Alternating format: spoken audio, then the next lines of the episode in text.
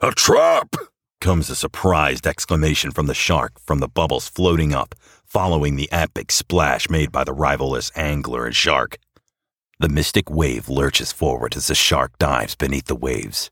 The angler holds tight to the harpoon line, disappearing beneath the surf. Crimson's pale knuckles clutch the ship's wheel as he tries to guide the wave in line with the fleeing shark. The ship is flying across the waves, pulled wildly by the incredible swimming strength of the shark. Drop the sails! Now! Bellows Crimson, hoping the resistance may slow the shark's escape attempt. He reaches over and grabs the throttle for the Mystic Wave's water wheel and throws it in neutral. The water wheel slows and begins to free spin with the water rushing around the side of the ship. When the wind hits the sails, it shook the boat, causing the crew members to stumble and fall across the deck. Crimson alone is standing, but only because of his grip on the captain's wheel. Crimson frantically spins the wheel, matching the darting, erratic movements of the shark.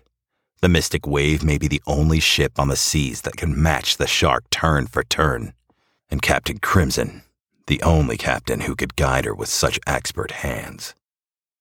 He's coming up again! Yells Mitch. Sure enough, the monster's movements become less evasive, and a form slowly becomes visible. Despite its surfacing, the shark still maintains a fast pace, dragging the wave behind him.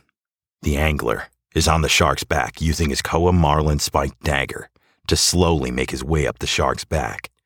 Despite his relentless stabbing into the shark, the shark's thick skin makes the attacks all but futile. Is he wearing out? asks Porky with a cautious optimism. No, boy, we're in for some trouble, mutters Crimson, realizing the shark's clever ploy. The shark was going to dive. Crimson grabs the wave's throttle and jams it in reverse. The ship's stacks belch thick black smoke as the engines roar, pushing the water wheel against the rushing tide. The ship jerks hard, sending the sailors flying across the deck. Crimson again stands resolute, knowing the consequence of his action. The shark, realizing his plan is in danger of failing, begins to dive, pulling hard against the wave's mighty pull. For a moment, the battle hangs in limbo, the mystic wave holding the shark in a stalemate. Then, slowly but surely, the shark begins to once again pull the mystic wave forward. No, mutters First Mate Cole.